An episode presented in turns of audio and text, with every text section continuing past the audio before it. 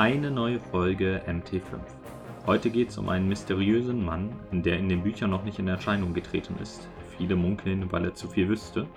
Auf dem Spielfeld dafür umso häufiger aus dem Hintergrund die Fäden zieht. Es geht um Holland Reed. Ja, herzlich willkommen zurück. Es gibt seit längerem nochmal eine neue Folge MT5. Ähm, ich versuche jetzt in Zukunft einfach nicht mehr anzukündigen, was ich so machen werde, da es im Leben dann doch irgendwie immer anders kommt. Und es kommen immer Folgen, wenn sie dann kommen. Ich habe aber wieder was Neues, worüber ich gerne reden würde. Und das ist quasi ein neuer, mehr oder weniger Commander-Leitfaden über einen Commander, der in letzter Zeit recht häufig gespielt wird, von den Starks. Jetzt kann man natürlich sagen, ähm, Starks haben ja schon irgendwie genug Content und vor allem werden auch genug gespielt. Wieso machst du dazu noch was? Und ähm, da entgegne ich, äh, dass ich auch ein paar Ideen habe, die vielleicht abseits von dem, wie er sonst so gespielt wird, ähm, Holland recht interessant machen können. Ich werde erstmal ihn kurz vorstellen mit seiner Fähigkeit, mit seinen Taktikkarten und dann auch auf zwei sehr erfolgreiche Turnierlisten eingehen, die zeigen, wieso er momentan so viel gespielt wird und ähm, dann aber auch habe ich noch drei Listen vorbereitet, die ähm, ich teilweise schon gespielt habe. Teilweise eine ist auch nur so eine Überlegung, was man noch machen könnte. Und äh, möchte damit vielleicht auch ein bisschen anregen, dass man einfach mal ein bisschen was ausprobiert. Und ich denke, Holland ist da ähm, eine sehr gute Basis, da er einfach sehr solide ist und man dann auch mit experimentelleren Listen sicherlich gute Ergebnisse erzielen kann und äh, das dann vielleicht auch für welche, die mit anderen Listen mehr Probleme hätten, ähm, eine Möglichkeit ist, mal abseits vom Meta irgendwie ein bisschen was auszuprobieren. Wir fangen direkt an, aber bevor, bevor wir anfangen, noch die kleine Ansage, ich habe noch Essen im Ofen und äh, musste auch noch äh, anderes, das nicht so lange braucht, reintun. Das heißt, es wird vielleicht kurze Unterbrechungen geben, die euch ähm, die ich natürlich nachher rausschneiden werde, die euch aber vielleicht trotzdem auffallen. Das liegt einfach daran, dass ich mein Essen in den Ofen schiebe. okay, jetzt geht's aber los. Holland ist ein NCU-Commander. Die waren von Anbeginn des Spiels direkt mit den ähm, ersten Hero-Boxen. Er ist auch in der Hero-Box 1 des Starks drin. Ähm, sehr stark, äh, wodurch es jetzt immer mehr Szenarios gibt, beziehungsweise bei der ähm, Szenarios ist so das, das Deutsche, was ich zu Game Mode äh, sage. Vielleicht kann man auch Spielmodi oder so nehmen. Ich kenne das aus anderen Tabletops als Szenario, deswegen sage ich das manchmal. Ansonsten Game Modes, halt die Missionen, die man ähm, meistens spielt, wo es dann um Siegespunkte geht. Und ähm, die sind halt jetzt die neuen, beziehungsweise die modifizierten alten häufig so ausgelegt, dass es einen Vorteil dafür gibt, wenn man einen Commander hat, der auf dem Spielfeld ist, also ein Attachment. Ähm, da NCUs dadurch, dass man einfach eine freie Einheit mehr hat, ähm, doch recht stark waren. So, jetzt aber zu seiner Fähigkeit. Er hat einen Einfluss, das heißt, wenn man ihn aufs Tactics Board stellt, dann darf man ähm, den an eine Einheit anlegen und diese Einheit bekommt dann einfach minus 1 auf ihre Trefferwürfe beim Angreifen. Ist, äh, glaube ich, eine der kürzesten Fähigkeiten im Spiel, ist ähm, aber auf jeden Fall solide. Äh, nimmt so ein bisschen den Punch vom Gegner weg und ähm, gerade in Verbindung mit einem Weaken Token ähm, macht das auf 3 Plus Einheiten, die also normalerweise einen Trefferwurf auf 3 Plus hätten, einen enormen Unterschied. Denn die treffen ja für alle, die ein bisschen in der Wahrscheinlichkeitsrechnung und äh, im Würfeln drin sind, zwei von drei Würfeln normalerweise, da es halt vier von sechs Ergebnissen sind. Und ähm, wenn man das auf ein 4 plus hochsetzen kann und dann einen Weekend Token hat, ist man in dem Bereich, wo der Weekend Token sich ähm, am meisten auswirkt. Und statt der zwei von dreien treffen sie dann auf einmal nur noch einen von vieren.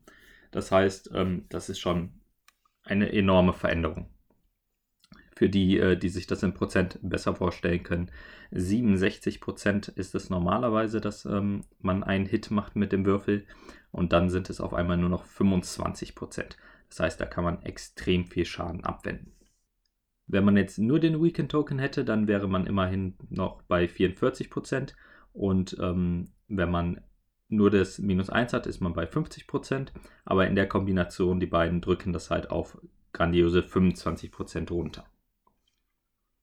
Jetzt zu den Taktikkarten. Wie bei den meisten Commander muss man mittlerweile sagen, haben wir drei Taktikkarten. Und zwar beginne ich mit The Threat Unseen, also die ungesehene Bedrohung.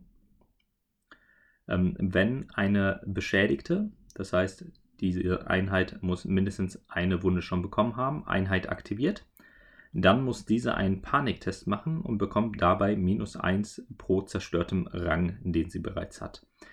Zusätzlich, falls sie in langer Reichweite einer Kranachman-Einheit ist, dann wird sie auch noch panisch. Ähm, hier ist auch wieder der gleiche Effekt quasi wie mit dem Weekend-Token vorher, nämlich ähm, erst einmal das minus 1, beziehungsweise bei einem zerstörten Rang, beziehungsweise minus 2 bei zwei zerstörten Rängen, ist ähm, extrem gut. Da könnt ihr auf MT5 der ähm, Facebook-Seite mal nachgucken, da gibt es ein Diagramm. Ähm, ist extrem gut, wenn man gegen Sachen mit durchschnittlichem Moral wie 6 oder 7 kämpft, da die 7 das häufigste Ergebnis ist. Das heißt, wenn ich da auf den 6er Moralwerten minus 2 hinbekomme und dadurch die 7 nicht mehr bestehe oder auf den 7er Moralwert die minus 1, hat man da einen extrem großen Effekt durch. Das sind tatsächlich ähm, allein das minus 1 von 7 plus auf 8 plus sind ähm, grob 17 Prozent während zum Beispiel das ähm, von der 2 Plus auf die 3 Plus nicht mal 3% sind. Das heißt, da ist ein enormer Unterschied. Zusätzlich das Panicked, der Reroll, macht auch wieder einen großen Unterschied. Und ähm, ich muss jetzt kurz nachgucken. Bei ähm, einem, wenn man es tatsächlich auf den Moralwert von 7 gedrückt bekommt, zum Beispiel von der 6 auf die 7 plus, oder auch bei einer 5 Plus Einheit, was ja eigentlich schon ziemlich gut ist, ähm, durch das minus 2 auf die 7 Plus wären es normalerweise noch knapp 60 Prozent, dass der Paniktest bestanden wird. Und mit dem Paniktoken kann man es dann schon quasi halbieren auf unter 30 Prozent. Und wenn man es tatsächlich schafft, bei der 6 Plus durch die minus 2 oder bei einer 7 Plus durch minus 1 das auf eine 8 Plus zu drücken, hat man normalerweise noch über 40%, aber durch den Panik-Token geht das extrem runter auf äh, ungefähr 15%. Das heißt, ähm, dass der Gegner das dann noch besteht, ähm, ist unwahrscheinlich, beziehungsweise oder zusätzlich hat man dann bei dem Panik-Token natürlich noch den Vorteil, dass man den D3 für die Wunden auch neu würfeln kann, was sich bei einer 1 natürlich immer lohnt, da es nicht schlechter werden kann. Und ähm, wenn der Gegner tatsächlich noch vier Modelle genau in dem ähm, Rang hat, dann sollte man natürlich oder kann man drüber nachdenken, ob man nicht auch eine 2 neu würfeln möchte, ähm, da einem die 3 natürlich dann die Einheit zerstört und so einen deutlich besseren Effekt noch hat. Und ähm, man dann diskutieren kann, wenn man jetzt eine 2 gewürfelt hat, ob es dann so schlimm ist, wenn man danach doch eine 1 würfelt. Ähm, da der Unterschied, ob da jetzt noch äh, ein oder noch zwei Modelle in der Einheit stehen, meistens nicht so groß ist. Hier also ganz klar ähm, schon wichtig zu sehen, dass man ähm, das in langer Reichweite zu einer Crank-Einheit machen sollte und ähm, auch, dass diese minus 1 bzw. minus 2 sehr wichtig sind. Denn ähm, wenn man die jetzt einfach auf eine Einheit spielt, die ein, zwei, drei Wunden verloren hat und die einen Sechser oder Siebener Moralwert hat, dann äh, ist die Wahrscheinlichkeit, dass gerade wenn sie nicht in Reichweite zu einer anderen Cranok-Einheit ist, ähm, sehr gering, dass man überhaupt einen Effekt davon hat. Und das möchte man natürlich nicht ähm, Karten irgendwie aufs gerade wohl mal rausspielen und hoffen, dass sie irgendwas tun, sondern man will natürlich die Wahrscheinlichkeiten dafür, dass sie vielleicht sogar einen spielentscheidenden Effekt haben können, möglichst groß machen. Ähm, dann mache ich weiter mit Bock Devil Ambush, also die ähm, Sumpfteufel sind die Bock Devil und Ambush ist dann ein Hinterhalt. Das heißt, man kann sich dann irgendwie vorstellen, dass sie äh, sich irgendwo ein paar auf dem Spielfeld versteckt haben und dann einfach zuhauen. Ähm, hat auch den Trigger, dass wenn eine feindliche Einheit aktiviert, Ähm, aber diesmal muss sie nicht ähm, schon beschädigt sein. Äh, werden wir nachher aber nochmal drüber sprechen, ähm, dass das vielleicht doch Sinn ergibt, wenn sie schon beschädigt ist. Äh, jetzt geht es aber erstmal darum, was sie kann. Diese Einheit bekommt D3 plus 2 automatische Hits, also zwischen 3 und 5 Hits. Ganz wichtig, Hits, nicht Wunden. Ähm, das heißt, sie dürfen dann mit ihrem Verteidigungswurf noch dagegen verteidigen. Und wenn sie in langer Reichweite zu einer Cranitman-Einheit sind, äh, bekommen sie noch minus 1 auf die Verteidigungswürfel für diese Hits. Ähm, das klingt erstmal vielleicht nicht viel. Ähm, drei bis fünf Hits, vor allem da die dann ja noch verteidigt werden dürfen. Der Bonus hier ist tatsächlich auch minus 1. Ähm, ist immer konstant, egal was der Gegner für so eine Verteidigung hat, bringt uns immer ein Sechstel Hit mehr. Das heißt, wenn man jetzt von dem ähm, Schnitt von vier Wunden äh, ausgeht, hat man so grob zwei, eine, also eine zwei Drittel Wunde. Das heißt nicht mal eine ganze Wunde mehr durch den zusätzlichen Effekt. Da ist also nicht ganz so wichtig. Ähm, aber auch diese Karte finde ich zumindest am stärksten, wenn man damit versucht, eine Einheit auszulöschen. Und ähm, da ist diese Chance, wie eben schon gesagt, natürlich extrem wichtig, ähm, um zu maximieren, dass dann tatsächlich die Einheit auch ausgelöscht wird. Gerade wenn man nur noch ein oder zwei Wunden braucht, ähm, ist es halt sehr ärgerlich. Oder sagen wir mal, man braucht noch zwei oder drei Wunden und dann ist es natürlich sehr ärgerlich, wenn am Ende doch noch eine Wunde stehen bleibt und man dann doch nochmal eine Attacke drauf setzen muss, um die Einheit auszulöschen. Ähm, ich habe es gerade schon angedeutet. Diese beiden Karten machen einfach Schaden beim Gegner. Ähm, die sehen vielleicht auf den ersten Blick nicht so stark aus. Denn im Paniktest, okay, damit kann ich zwei bis vier Wunden machen. Das andere sind ähm, drei bis fünf Hits. Kann ich drei bis fünf Wunden maximal machen. Ähm, wobei für fünf Wunden natürlich schon alles extrem gut laufen muss. Was diese ähm, Karten so stark machen und damit Holland auch ähm, so beliebt, sind einerseits die Trigger. Äh, es ist, wenn eine feindliche Einheit aktiviert und andererseits, äh, dass man Einheiten damit auslöschen kann, die nur noch sehr wenige Modelle haben. Gerade bei The Threat Unseen ist das extrem gut, da man dann ja das Minus 2 auf dem Paniktest bekommt. Und ähm, die Starks halt so hart zupunchen, dass man häufiger in die Situation kommt, dass der Gegner dann nur noch zwei oder drei Modelle stehen hat. Und dann ähm, bekommt man eine weiche Einheit, also die einen geringen Verteidigungssave hat, mit äh, dem Bock Devil Ambush schon ganz so gut weg. Und ähm, eine Einheit, die jetzt keinen Supermoral hat, mit The Threat Unseen sogar.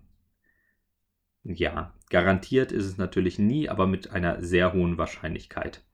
Ähm, denn wenn da nur noch zwei Modelle drinstehen, wie gesagt, minus zwei Panik-Token wegen der Krennicman-Einheit, ähm, müssen erstmal haben noch ca. 15%, dass sie das überhaupt bestehen und ähm, dass man dann eine 1 würfelt und dann wiederholt und nochmal eine 1 würfelt für den Schaden, ähm, ist wieder recht unwahrscheinlich. Das heißt, man hat dann irgendwie insgesamt so eine ja, 70-prozentige, grob 70-prozentige Chance, tatsächlich drei Modelle auszuschalten und wie gesagt, die ca. 85% die zwei Modelle auszuschalten. Ähm, und wie gesagt, der Trigger ist, wenn die feindliche Einheit aktiviert. Das heißt, im Zweifel habt ihr gerade etwas gemacht. Der Gegner möchte dann seine Einheit aktivieren. Ihr zerstört die Einheit durch die Karte in dessen Aktivierung und seid dann direkt wieder dran. Und das ist einfach extrem stark. Denn es wird oft so sein, dass ähm, der Gegner, wie gesagt, bei den Starks, weil er irgendwie mit Devastating Impact zwei Autowunden und dann mit einer starken Attacke da reingecharged hat, nur noch wenige Modelle da stehen hat. Und dann denkt er sich, ähm, okay, oder in der nächsten Runde denkt er sich, okay, die Einheit hat nur noch wenige Modelle. Das heißt, wenn er seine gegnerische Einheit aktiviert, werde ich sterben. Das heißt, was mache ich? Ich aktiviere die Einheit, damit sie nochmal zuschlagen kann, bevor sie stirbt. Und genau in der Situation kommt die Karte und die gegnerische Einheit wird ausgelöscht, ohne nochmal zuzuschlagen und ohne dass man selber zuschlagen musste. Das heißt, ich habe jetzt meine Einheit frei. Ähm, am besten noch eine Kavallerieeinheit oder wie auch immer, bin ich ist auch nicht schlimm, um dann direkt in den nächsten Gegner reinzuchargen. Und habe auch dadurch, dass ähm, ähm, er seine Einheit jetzt quasi nicht mehr aktivieren konnte. Das heißt, im Idealfall habe ich dadurch eine Attacke des Gegners äh, verhindert und mir selbst eine Attacke gespart. Und das geht halt ähm, mit beiden Karten. Bei The Threat Unseen halt besser gegen äh, Gegner mit niedriger Moral und bei Bock der Ambush besser gegen Gegner mit ähm, einem niedrigeren Verteidigungswert. Jetzt die beiden Karten einmal zur Seite, kommen wir zur dritten Karte. Ähm, Krennic Traps hat ähm, auch wieder den Trigger, wenn eine Einheit aktiviert. Ähm, man könnte jetzt denken, dass diese überlagernden Trigger ein Problem sein könnten, ist es aber gar nicht so sehr, denn erstens gibt es den Trigger, wenn ich mich nicht irre, im Stark Basic Deck. Ich gucke gerade nach, aber ich bin mir recht sicher, ja, gibt es den Trigger noch nicht. Und ähm, zweitens will man die in unterschiedlichen Situationen spielen. Deswegen ist es nicht so schlimm, dass die drei quasi alle den gleichen Trigger haben. Ähm, die Karte, also die Krennic Traps, die fallen lautend wie folgt. Der Gegner bekommt minus zwei Bewegung für diese Aktivierung. Und ähm, wenn er in langer Reichweite einer Cranogman-Einheit ist, wird er auch noch weakened. Ähm, auch eine starke Karte, die im Gegensatz zu den anderen eher defensiv ist und Schaden verhindert. Wobei ich ja bei den anderen gesagt habe, eine Einheit zu töten, die gerade aktivieren wollte, verhindert auch sehr viel Schaden. Das heißt, ähm, die anderen beiden haben auch den offensiven Nutzen und einen defensiven. Und die hier ist jetzt ähm, pur defensiv.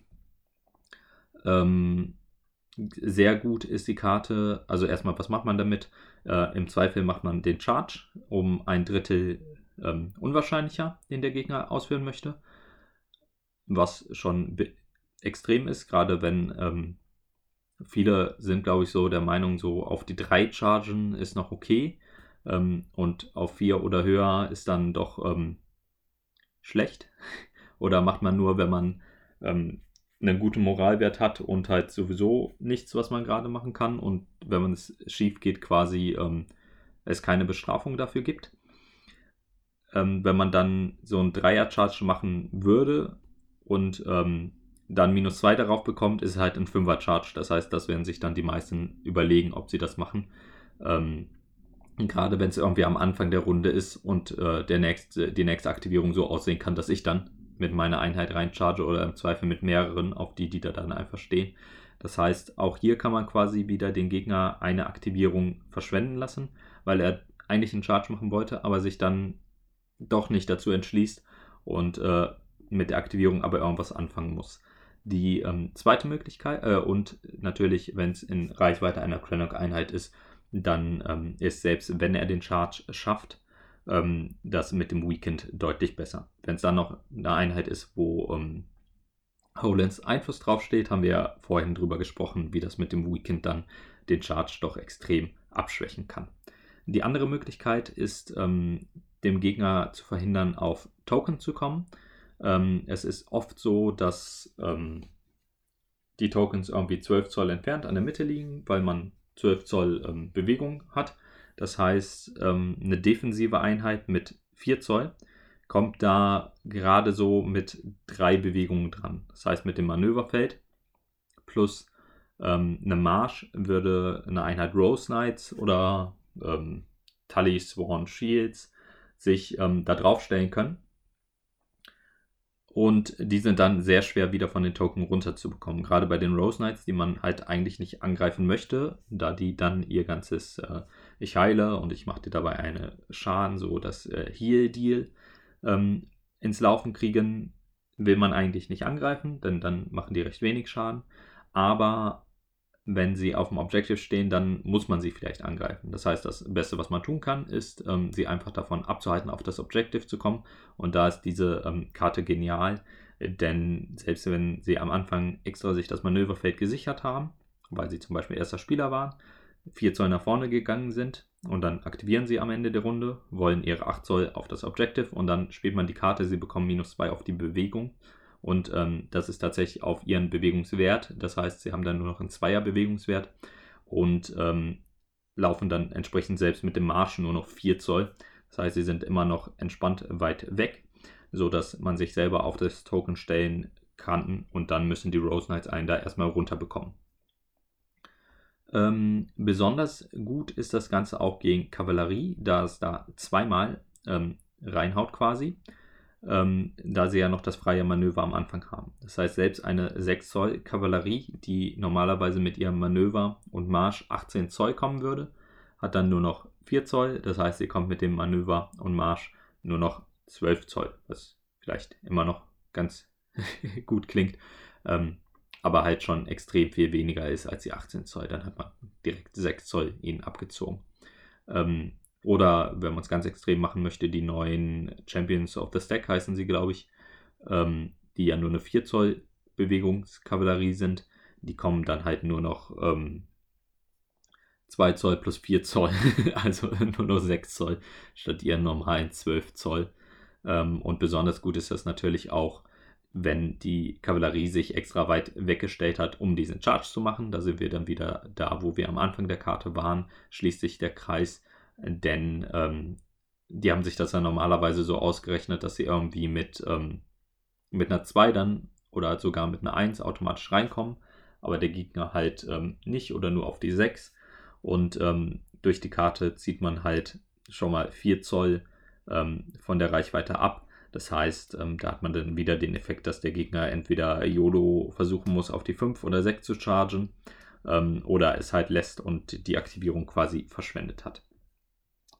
Ähm, bei den Karten muss man bei allen sagen, dass sie in recht speziellen Situationen des Spiels am stärksten sind. Die Crango Traps halt ähm, gerade am Anfang oder wenn gegen Ende wieder Einheiten frei werden für neue Charts und vielleicht auch ähm, durch die Token das Ganze auf dem Spielfeld etwas ähm, weiter verteilt ist und man eigentlich schnell noch woanders hin möchte. Und ähm, The Threat Unseen und Bog Devil Ambush auch gerade so in der Mitte und gegen Ende, wenn halt die ähm, Einheiten nur noch wenig Leben haben. Ähm, wenn man die jetzt am Anfang zieht und Cranok Traps irgendwie in Situationen, wo sowieso gerade alle im Nahkampf äh, sind, dann ist das natürlich irgendwie nicht so gut. Ähm, aber da muss man einfach sagen, bei den Taktikkarten, so ist das eigentlich bei allen so Taktikkarten, die immer und überall gut sind, die haben die wenigsten Commander. Nochmal eine kleine Zusammenfassung, wieso Holland so stark ist. Einerseits ist er ein ähm, freier NCU, Andererseits hat er Karten, die dem Gegner sehr stark seine Aktivierung vermiesen können. Und ähm, das ist eine Art der Kontrolle, die ähm, vielleicht nicht so sehr ins Auge springt wie bei den Lannistern, wo ich einfach sage, nee, du darfst etwas nicht machen. Ähm, sondern hier sage ich ihm quasi, ja, ja, du darfst schon deine Einheit aktivieren, aber oh, sie ist tot. Okay, jetzt kannst du auch nichts machen. Oder ja, du kannst zwar deine Einheit aktivieren, aber du kannst dich diese Runde nicht so richtig bewegen, also vielleicht machst du einfach nichts. Und das ist dann im Endeffekt vielleicht sogar stärker als dieses äh, von Anfang an, okay, du verlierst aber deine Aktivierung, äh, deine, du verlierst aber deine Fähigkeiten oder du musst jetzt wen anders aktivieren, denn ähm, wenn die Einheit einmal aktiviert ist oder wenn sie einmal tot ist, dann ähm, macht sie halt für den Rest des Spiels oder für den Rest der Runde zumindest nichts mehr. Nachdem wir das Ganze theoretisch betrachtet haben, möchte ich euch jetzt zwei Listen, die nicht von mir sind, sondern ähm, von Spielern aus dem Northern Realms Gaming Tabletop Simulator Turnier vorstellen. Einmal die Liste ähm, des Gewinners müsste das sein. Ariakas heißt er mit ähm, Nickname. Und der hat eine Howland Reed Liste gespielt und ich weiß gar nicht, was er als zweite Liste dabei hatte. Ich glaube eine Rob-Liste, bin ich mir aber gerade nicht ganz sicher. Ähm, die Liste sieht wie folgt aus. Wir haben als ähm, NCUs Holland, Sansa und Walder. Das sind ähm, drei NCUs. Ähm, ich überlege gerade, ob ich das jetzt schon anspreche mit Walder. Ne, machen wir nachher.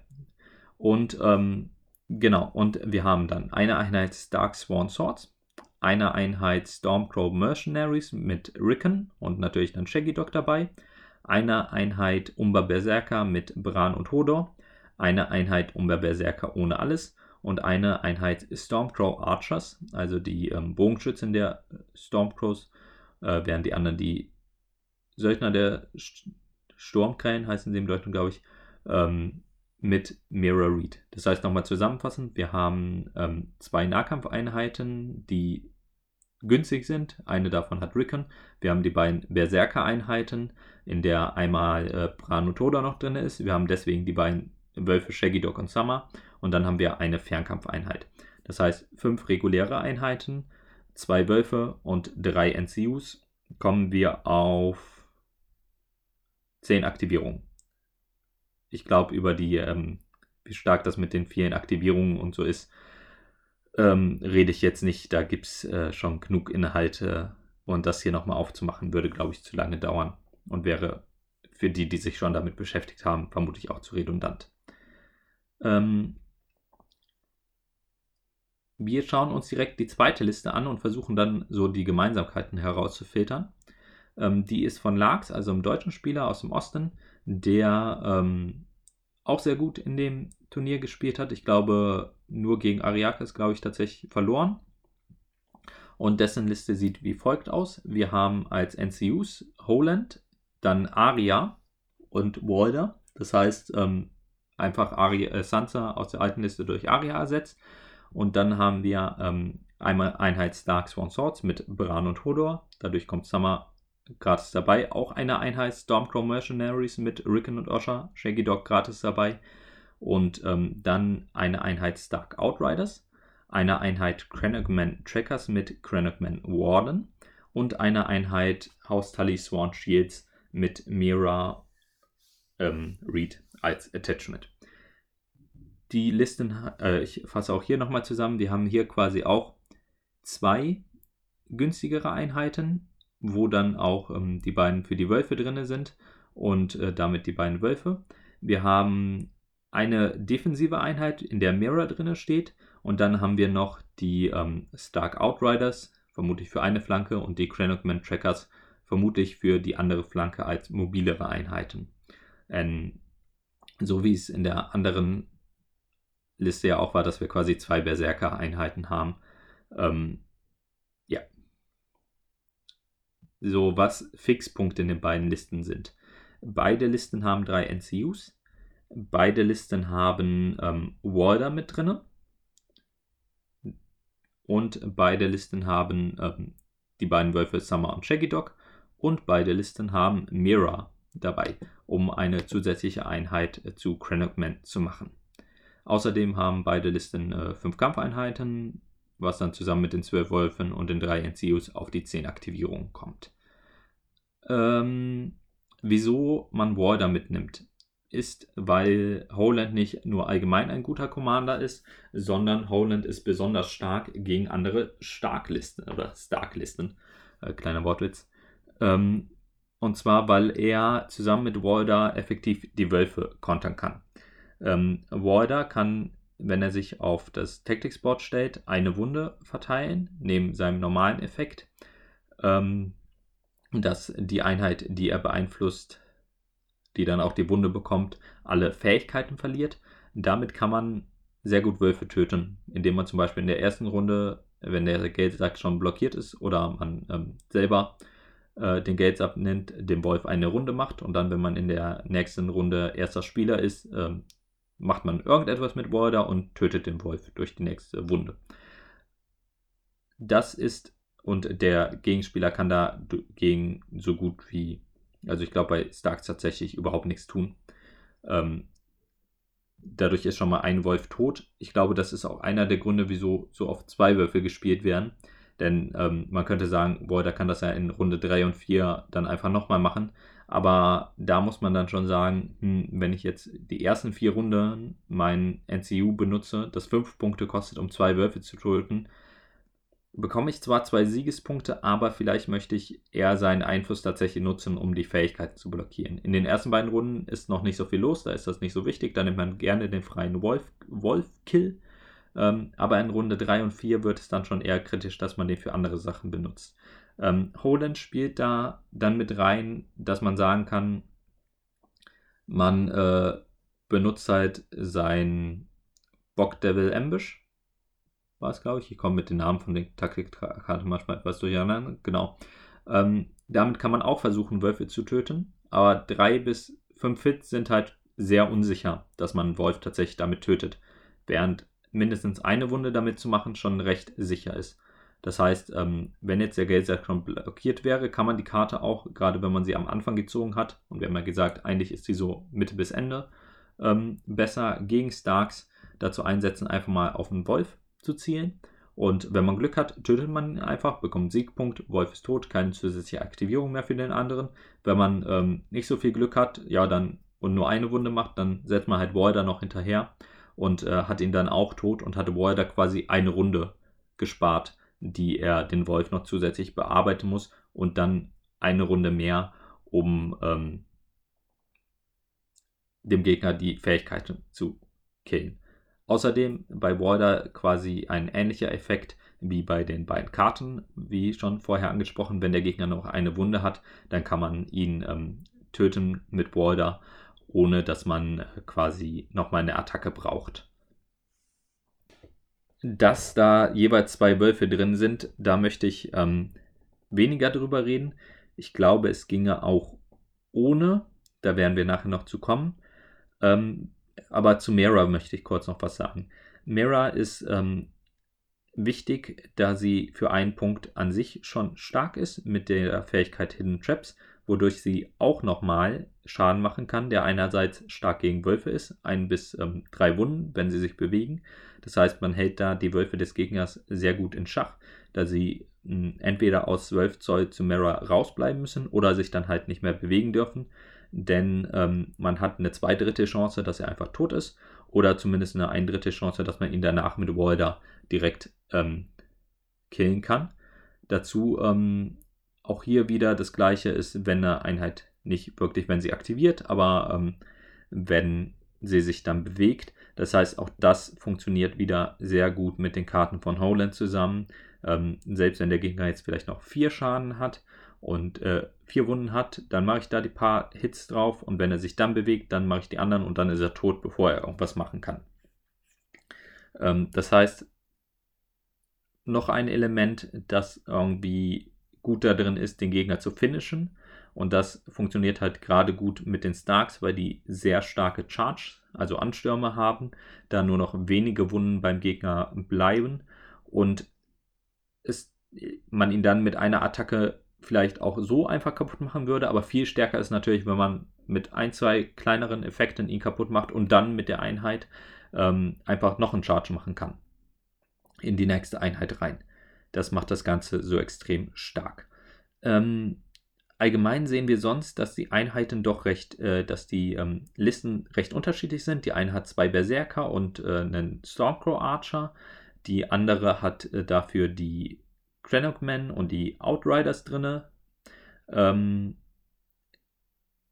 das liegt daran, dass bei Starks halt einfach alles sehr gut spielbar ist. Ich will jetzt nicht sagen, dass die Einheiten zu stark sind, dann ähm, oder dass einzelne Einheiten zu stark sind, ähm, sondern die sind halt alle, finde ich, ziemlich genau da, wo sie sein sollten. Und ähm, da ist auch noch ein Effekt dabei, den, der das vielleicht irgendwie so ein bisschen bestätigt, nämlich die Stormcrow Mercenaries. Meine persönliche Meinung ist, dass Stark Sworn Swords oder auch ähm, Cutthroats besser sind, auch wenn sie quasi einen Punkt mehr kosten. Ähm, ich vermute, dass hier Listen arithmetische Gründe hat, dass ähm, man halt gerade den Warder spielen wollte für die fünf Punkte ähm, und es sonst nicht so richtig hingekommen wäre mit dem, was man spielen wollte, wobei man auch sagen kann, in der ersten Liste eine Einheit Berserker rausnehmen und was für sechs Punkte reintun, ist jetzt nicht so schwierig. Ähm, ich würde es da immer bevorzugen, nicht auf die Stormcrows zuzugreifen, sondern was zu nehmen, was tatsächlich auch im Nahkampf Schaden machen kann. Und das bei den Stormcrows halt ohne Kartenunterstützung ähm, und selbst mit nicht so das Wahre. Ähm, Jetzt kann man natürlich sagen, ähm, deren Resultate ja, zeigen, dass sie recht haben, die mitzunehmen. Ähm, ich glaube, das ist eher eine Kombination daraus, dass halt die Starks insgesamt sehr gut sind, sehr viele Tools haben und ähm, man sie dann auch, wenn man jetzt eine nicht total optimale Liste hat, und ich würde jetzt sagen, die Stormcrows machen sie nicht optimal. ähm, immer noch genauso hohe Gewinnchancen hat, weil ähm, ja, es einfach mehr darauf ankommt, wie gut man spielt, statt ähm, ob man jetzt die 2% in der Liste noch besser hat, die ich persönlich sagen würde, investiert in einen Punkt noch, um das da Swan Swords oder Cutthroats draus zu machen, statt ähm, die mitzunehmen. Ähm, aber vielleicht ist das auch einfach nur eine persönliche Meinung von mir, in der ich falsch liege. Eine Sache, die ich noch ansprechen möchte, sind, sind die äh, Kombination von Aria und den Cranachman mit Cranachman Warden. Ähm, meiner Meinung nach sind die Cranachman, äh, Cranachman Tracker heißen sie, ähm, eine sehr gute Auswahl für eine Holland-Liste ähm, da man dann einfach mit Mira zusammen zwei Einheiten hat, die die Cranogman Affiliation haben und äh, somit die Taktikkarten noch ein Stückchen stärker werden.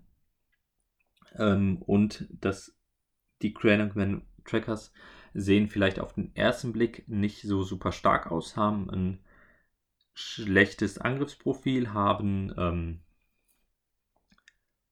eine schlechte Verteidigung, schlechten Moralwert, aber es gibt zwei Synergien mit ihrer Fähigkeit, dass sie nach einem Retreat oder einem Manöver eine freie Attacke machen dürfen mit ihrem ähm, Bogen. Und ähm, in der Kombination mit dem Chronogman Warden können die dadurch einen extremen Schadensoutput bekommen. Das eine ist ähm, ein Swift Advance, wo man sagen kann, okay, ist eine starke Karte, die kann man einsetzen, um ähm, zu Beginn des Manövers, äh, zu Beginn ihrer Aktivierung ein Manöver zu machen, zu schießen und dann mit ihrer Aktion direkt nochmal zu schießen. Das heißt, ihr Schadensoutput wird direkt verdoppelt. Da kann man jetzt sagen, okay, vielleicht hilft der Swift Advance mir aber bei einer anderen Einheit noch mehr, eine Attacke erstmal zu bekommen, dadurch, dass ich näher rankomme oder in die Flanke zu kommen. Und bei einer stärkeren Attacke hat das dann halt viel mehr Auswirkung. Aber mit deren Sechser Bewegung und ähm, dem Shiften, das sie dann vor der Attacke auch haben, ist es bei denen auch ähm, recht wahrscheinlich, damit nochmal in die Flanke zu kommen. Das heißt, auch da hat man dann ähm, eine, Attacke, eine freie Attacke dadurch in die Flanke und ähm, noch den Vorteil, dass man die normale Attacke dann auch noch in die Flanke machen kann. Das heißt, man hat quasi doppelt den Flankenbonus plus die freie Attacke. Und das ähm, lohnt sich dann schon extrem, auch wenn man vielleicht sagen würde, hm, für so eine Attacke mit 8 Würfeln auf die 4 Plus würde ich vielleicht jetzt keinen Swift Advance ausgeben. Und da kommt dann auch der Cranachman Warden noch ins Spiel, denn wenn der ähm, denn wenn man eine Einheit attackiert, die noch selbst nicht aktiviert wird, bekommt man die Rerolls und dann hat man tatsächlich eine ähm, Wahrscheinlichkeit von 3 Viertel zu treffen. Und das ist auf 8 Würfeln dann im Schnitt 6 Hits. Und das ähm, mit dem Flankenbonus, den man oft dazu bekommt, sind da tatsächlich schon 6 Hits. Ähm, vor allem gut, da ähm, viele sich mittlerweile, gerade bei den ähm, erfolgreichen Spielern, so hinstellen, dass man mit Kampfeinheiten gar nicht mehr in die Flanke kommt, da da kein Platz ist mit den neuen Alignment-Regeln, ist das ähm, einfacher. Aber mit dem Bogen kann man halt trotzdem noch reinschießen, wenn man sich ähm, entsprechend positionieren kann und das etwas einfacher. Das heißt, ähm, man hat dann im Endeffekt 16 Würfel auf die 24 nur, aber man kann sie neu würfeln. Das sind dann im Schnitt ähm, 12 Hits bei den beiden Attacken mit quasi Sundering durch das, den Flankenbonus und auch nochmal mit dann zwei Paniktests, denn man wird recht sicher eine Wunde machen. Dann hat man zwei Paniktests ähm, mit nochmal minus 1 und auch da kommt dann nochmal gut Schaden raus.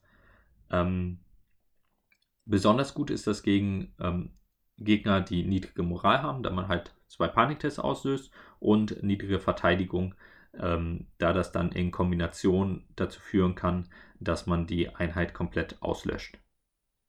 Und ähm, das einfach nur mit einer Taktikkarte und einer 6-Punkte-Einheit ist schon extrem stark. Und noch stärker wird es, wenn man das ähm, mit Aria kombiniert oder durch Aria quasi auslöst. Denn Aria erlaubt einmal im Spiel. Das heißt, man sieht auch hier, man hat quasi so einen hohen Damaged, Damaged Spike also nur eine Spitze. Ähm, so wie es quasi bei dem Swift Advance, den hat man ja auch nur zweimal im Deck auch ist, ähm, darf man zu Beginn der Runde, das ist wichtig, da es quasi nichts gibt, was das verhindern kann. Ich glaube, es gibt tatsächlich, oder außer das ähm, Objective, das halt ähm, die Fähigkeit von NCUs blockiert, gibt es nichts, was das stoppen kann. Ähm, darf man ein freies Manöver machen, was erstmal nicht so super stark klingt, aber wenn man ein freies Manöver und eine freie Attacke machen darf, dann ähm, wird es schon ziemlich stark. Das kann dann dazu führen, dass ähm, man zum Beispiel in, am Ende einer Runde noch die aktiviert, ähm, einen Swift Advance macht, zweimal schießt, da hat der Gegner vielleicht ähm, dann zwar schon aktiviert, aber man hat trotzdem ähm, im Schnitt 8 Hits, dann was ganz ordentlich ist, ähm, steht in der Flanke des Gegners durch das freie Manöver, kann dann ähm, nochmal durch die zwei Attacken 4 Zoll shiften und ähm, kann dann in der nächsten Runde Aria zünden, um nochmal 6 Zoll vielleicht in den Rücken zu laufen. Ähm, schießen, vielleicht hat man auch schon die Einheit ausgelöscht, kann dann auf die nächste Einheit gehen und kann dann theoretisch ähm, vier Attacken in Folge machen. Wobei ich ähm, eher sagen würde, teilt euch das eher ein, schaut, dass ihr die Attacken bekommt, wenn ähm, der Chronicman Warden euch auch die Rerolls gibt und ähm, versucht dann eher diesen Double Tap statt alles auf einmal zu machen. Aber ähm, dieses, ich positioniere so, so am Ende der Runde vielleicht, ich habe ja genug Aktivierungen, dass sie in der nächsten Runde mit Aria in eine Flanke können und da dann zweimal draufschießen. Damit ähm, kann man Einheiten mit einem 4 oder 5 plus Verteidigungswert und einer 7er Moral ähm, schon entweder sehr stark anknacksen. Und dann kommen wir wieder auf alles, was wir quasi schon gesagt haben, Warder, Mira, ähm, die Karten, mit denen man die Einheiten dann finishen kann, oder man killt sie einfach direkt von Anfang an und äh, der Gegner hat wieder eine Einheit ähm, weniger und dann auch, die noch nicht aktiviert war. Das heißt, ähm, er verliert auch in der Runde direkt eine zu, weitere Aktivierung. Das war, glaube ich, alles, was ich über die beiden Listen sagen wollte. Ähm, für Holland spezifisch, wie gesagt, Mira ist ein absoluter Fixpunkt in den Listen.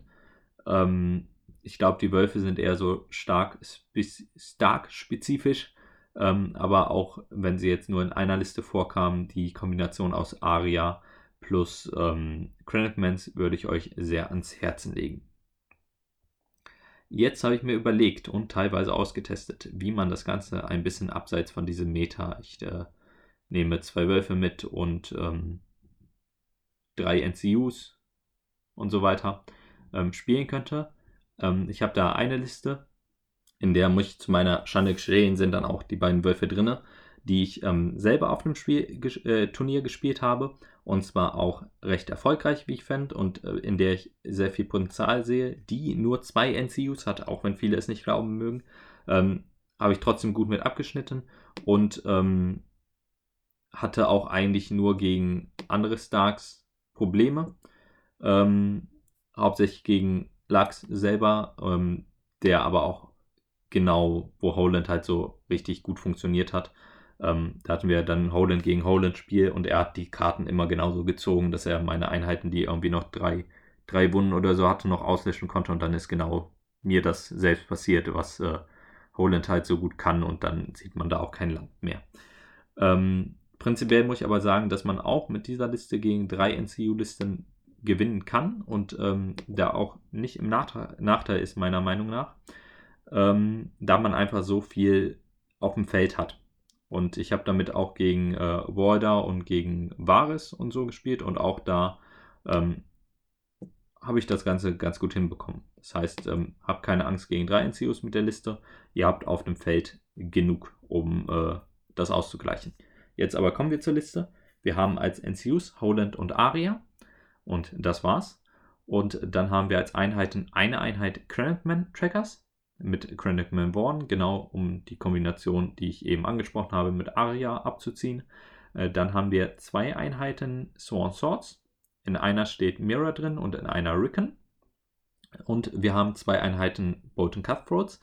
Ich muss offen sagen, ich weiß nicht, wieso die anderen die in der Liste nicht drin hatten. Ähm, ist vielleicht einfach eine Geschmackssache. Ähm, ich finde die gerade bei den Starks super gut. Ähm, die punchen ordentlich rein. Ähm, man kann bei den Starks so viel anderes noch aufstellen, wo es sich lohnt für den Gegner, sich darum zu kümmern, ähm, dass die dann auch die 5 Punkte Cutthroats nicht unbedingt fokussieren können. Man hat dank Holland und dank ähm, Bran und Hoda die Möglichkeit, die defensiv auch noch ein bisschen zu beschützen. Ähm, man bringt den Wishes-Aspekt noch in die Liste mit rein, wodurch man Gegner mit schlechterer Moral nochmal deutlich bestrafen kann und was einem in ähm, Szenarien wie Feast for Crows oder Dance with Dragons, wo man halt die Objectives verliert, wenn man einen Moraltest verpatzt, ähm, deutlich hilft. Also ja, in dem Turnier wurden allgemein sehr wenig davon gespielt. Ähm, ich war für vier davon verantwortlich, da ich in meinen beiden Listen vier drin hatte. Ähm, ich glaube, das war schon mehr als die Hälfte oder so. Ähm, wenn ihr da eine Idee habt, wieso die so selten gespielt werden, schreibt mir das einfach mal oder kommentiert das oder wie auch immer. Ähm, ich finde die klasse und äh, die haben sich auch sehr gut geschlagen. Wie gesagt, in einer von den beiden Einheiten ist dann Bran und Toda drin, die andere ist nackt und das andere ist eine Einheit Stark Outrider. Ähm, die sind momentan auch super stark. Die ähm, wurden ja nochmal gebufft mit den Starks ähm, oder mit ihrer Bewegung allgemein kommt man gut in die Flanken. Ähm, mit den Starks kann man Einheiten schnell auslöschen, sodass sie mehr Spielraum haben, falls der Gegner sich ähm, so hinstellt, dass man halt gar nicht in die Flanke kommen kann, weil da schon äh, der Spielfeldrand oder eine andere Einheit steht. Die Starks können dann halt ein Loch kloppen und dann können die Outriders da durch. Und ähm, die machen halt mit ihrem neuen Profil dann in der Flanke haben sie ja quasi das Sunring dazu, haben den Panik-Token mit dem Minus 1, wo wir eben schon drüber gesprochen haben, dass es gerade gegen 7 plus Moral Gegner ähm, extrem stark ist. Ähm, mit dem Panik-Token auch nochmal sehr viel Schaden und ich habe schon gesehen, dass die ähm, Gegner alle 12 Wunden in einer Attacke kaputt gemacht haben. Gerade mit Devastating Impact dazu, dann muss man nämlich nur noch 10 Schaden machen. Ähm, oder und da kommen wir dann wieder auf Howland. Man verkrüppelt den Gegner halt auf zwei oder drei Wunden und haut ihn dann mit den Howland-Karten zu Ende weg.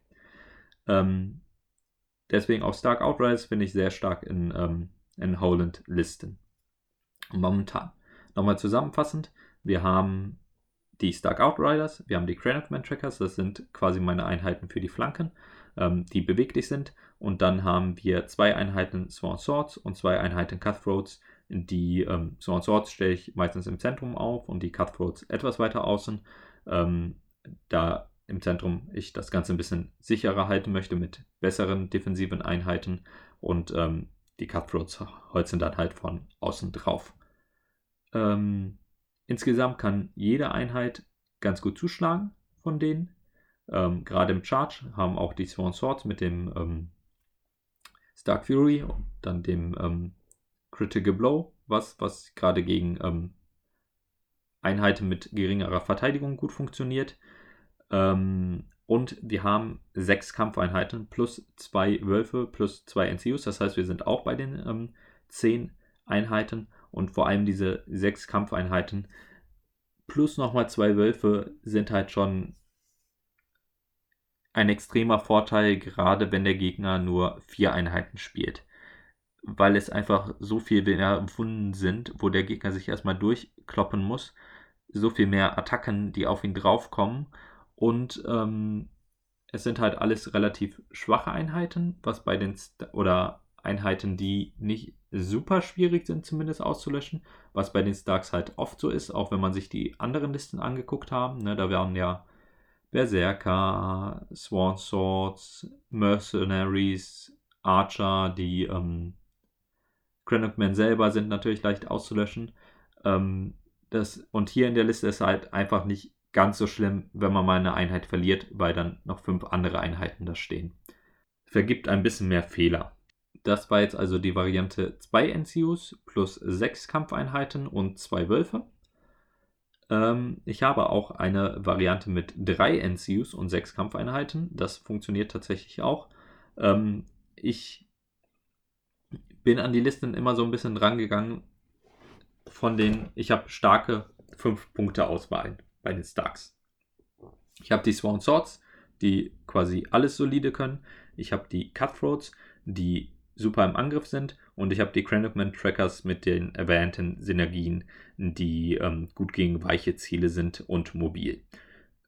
Zusätzlich dann aber, wie gesagt, habe ich noch die, ähm, die Stormcrow Mercenaries für quasi vier Punkte, die ich aber wirklich nur in Betracht ziehen würde, wenn ich unbedingt den einen Punkt noch woanders haben möchte. Und dann würde ich quasi eher von der Listenkonzeption eine Einheit runterstufen, eine Einheit Swan Sword oder ähm, Cutthroat zu Mercenary, als von Anfang an die einfach mit reinzunehmen.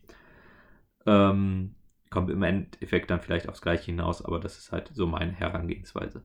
Das heißt, wenn ich sechs Kampfeinheiten spielen möchte, würde ich erstmal von sechs 5-Punkte-Einheiten ausgehen, 30 Punkte.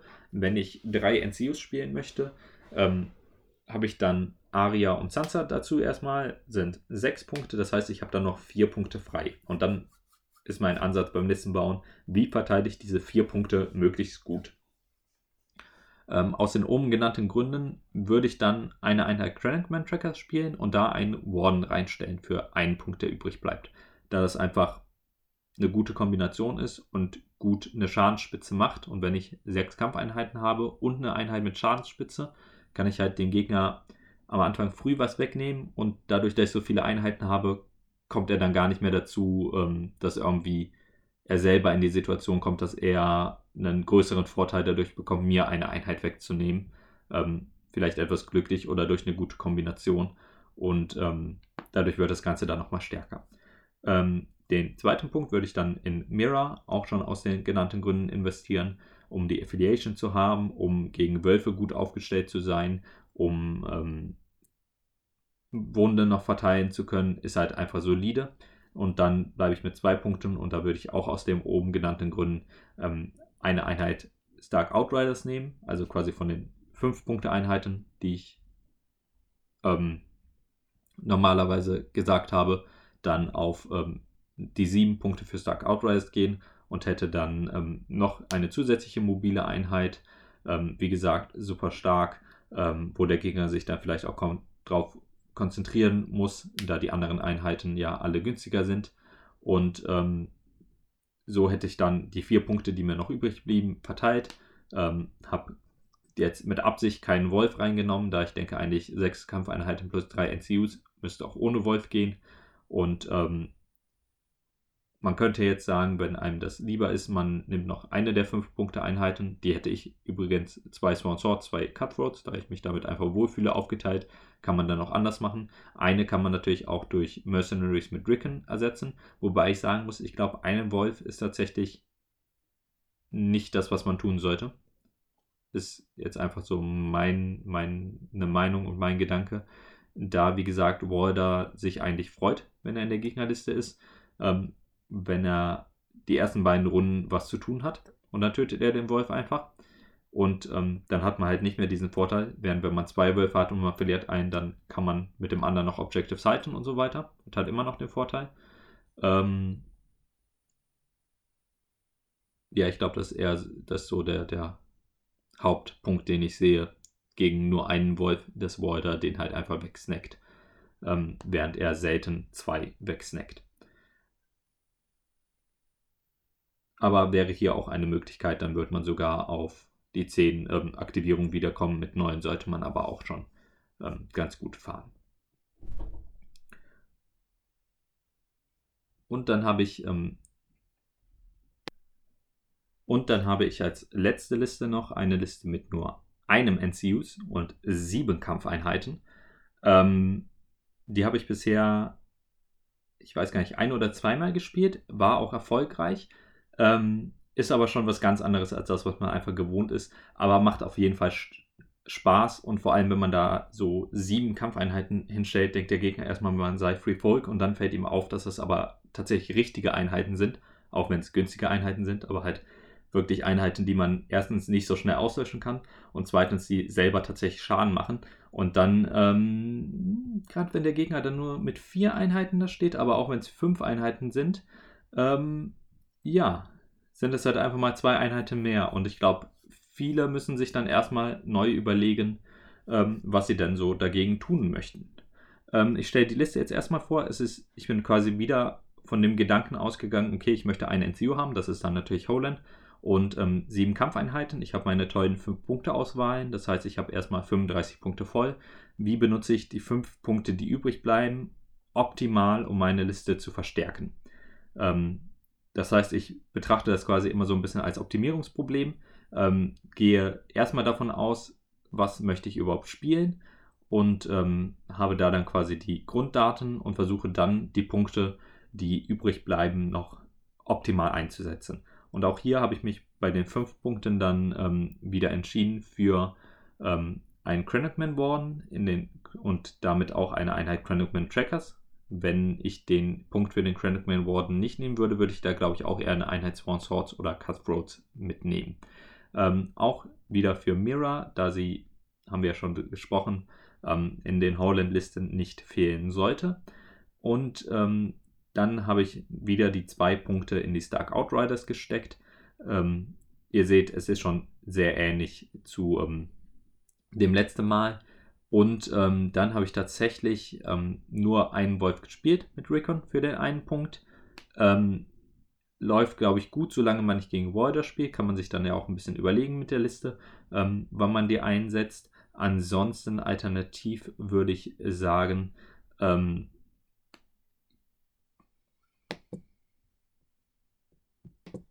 kann man nachdenken über ähm, eine Einheit Tallis für, also statt Swansword für Mira, um die einfach länger im Spiel zu behalten. Man kann überlegen, eine Einheit Bogenschützen, die dann einen Punkt mehr kostet, als eine 5-Punkte-Einheit mit reinzunehmen.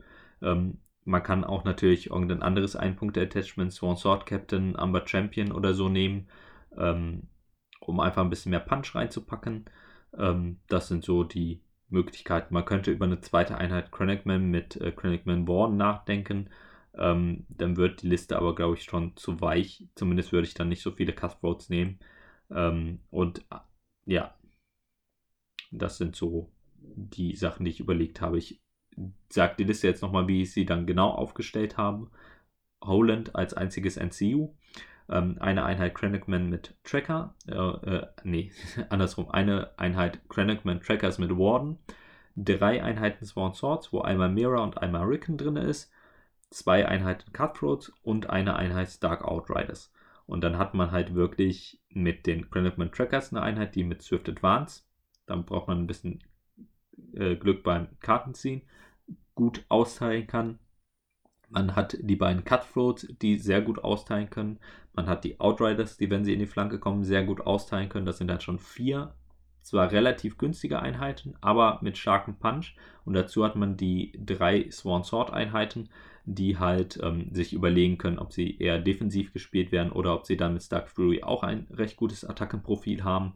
Ähm, und vor allem kann man da die Wunden dann gegebenenfalls auch besser in Kauf nehmen, da der Gegner sich halt nicht auf sie konzentrieren kann. Wenn der halt anfängt, was anderes ähm, kaputt zu hauen, dann kann man mit den Stark Swords getrost die Wunden nehmen, da ähm, es was dauern wird, bis der Gegner dann dahin kommt, das auszunutzen. Ist eine sehr interessante Liste, wie ich finde. Ähm, würde ich euch auch empfehlen. Muss ja jetzt nicht genau die sein, aber einfach diesen Ansatz. Ich gehe einfach mal nur auf ein NCU und stelle dafür dem Gegner mal sieben Kampfeinheiten vor die Nase. Einfach mal ausprobieren und mal schauen, wie es läuft. Ähm, wie gesagt, ich habe sie selber noch nicht so viel gespielt, freue mich da aber auf Feedback.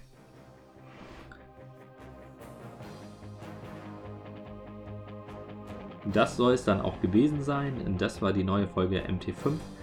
Für Kommentare und Hinweise bin ich immer dankbar. Das könnt ihr direkt in den Blog unter der Folge machen. Ihr könnt das aber auch auf Facebook machen. Da könnt ihr auch die MT5-Seite liken und abonnieren, um über Neuigkeiten, die es ja doch recht unregelmäßig gibt, immer im Bilde zu sein. Und natürlich freue ich mich auch sehr darüber. Und ich wünsche euch eine schöne Woche und bis zum nächsten Mal.